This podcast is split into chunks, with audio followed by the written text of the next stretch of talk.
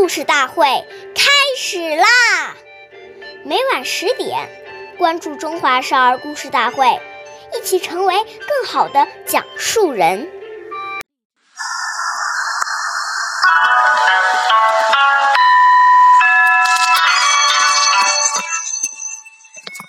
岁月易流逝，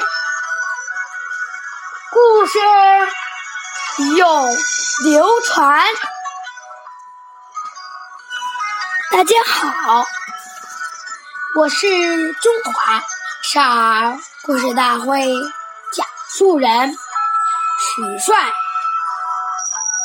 我今天给大家讲的故事是《巡抚训父》第三十一集。清朝时，有个巡抚叫朱高安，为官清正廉洁，生活简朴。一天，朱高安在街上走。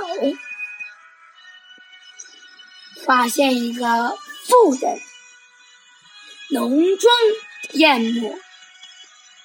旁边的人告诉他，这是一个菜贩的妻子，每天只知道穿衣打扮，却不打理家务。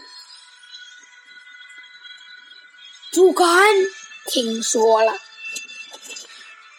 就让这个夫人跟随自己来到府衙里看一看。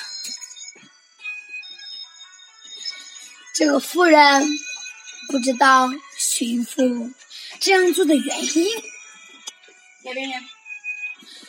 只得胆战心惊的跟在后面。到了府衙。朱高安带夫人来到厨房，只见几个女子正在烧水做饭。朱高安指着灶旁一个穿着粗布衣服、正在洗菜的妇女说。这就是我的妻子，巡抚夫人。小贩的妻子听见了，很吃惊，同时也明白了巡抚的意思，羞愧的说不出话来。从那以后。小贩的妻子脱去了华丽的衣服，卸下了头上的插环，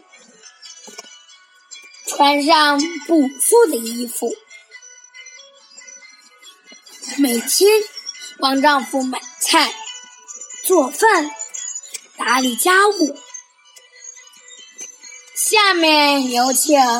故事大会导师王老师为我们解析这段小故事，掌声有请！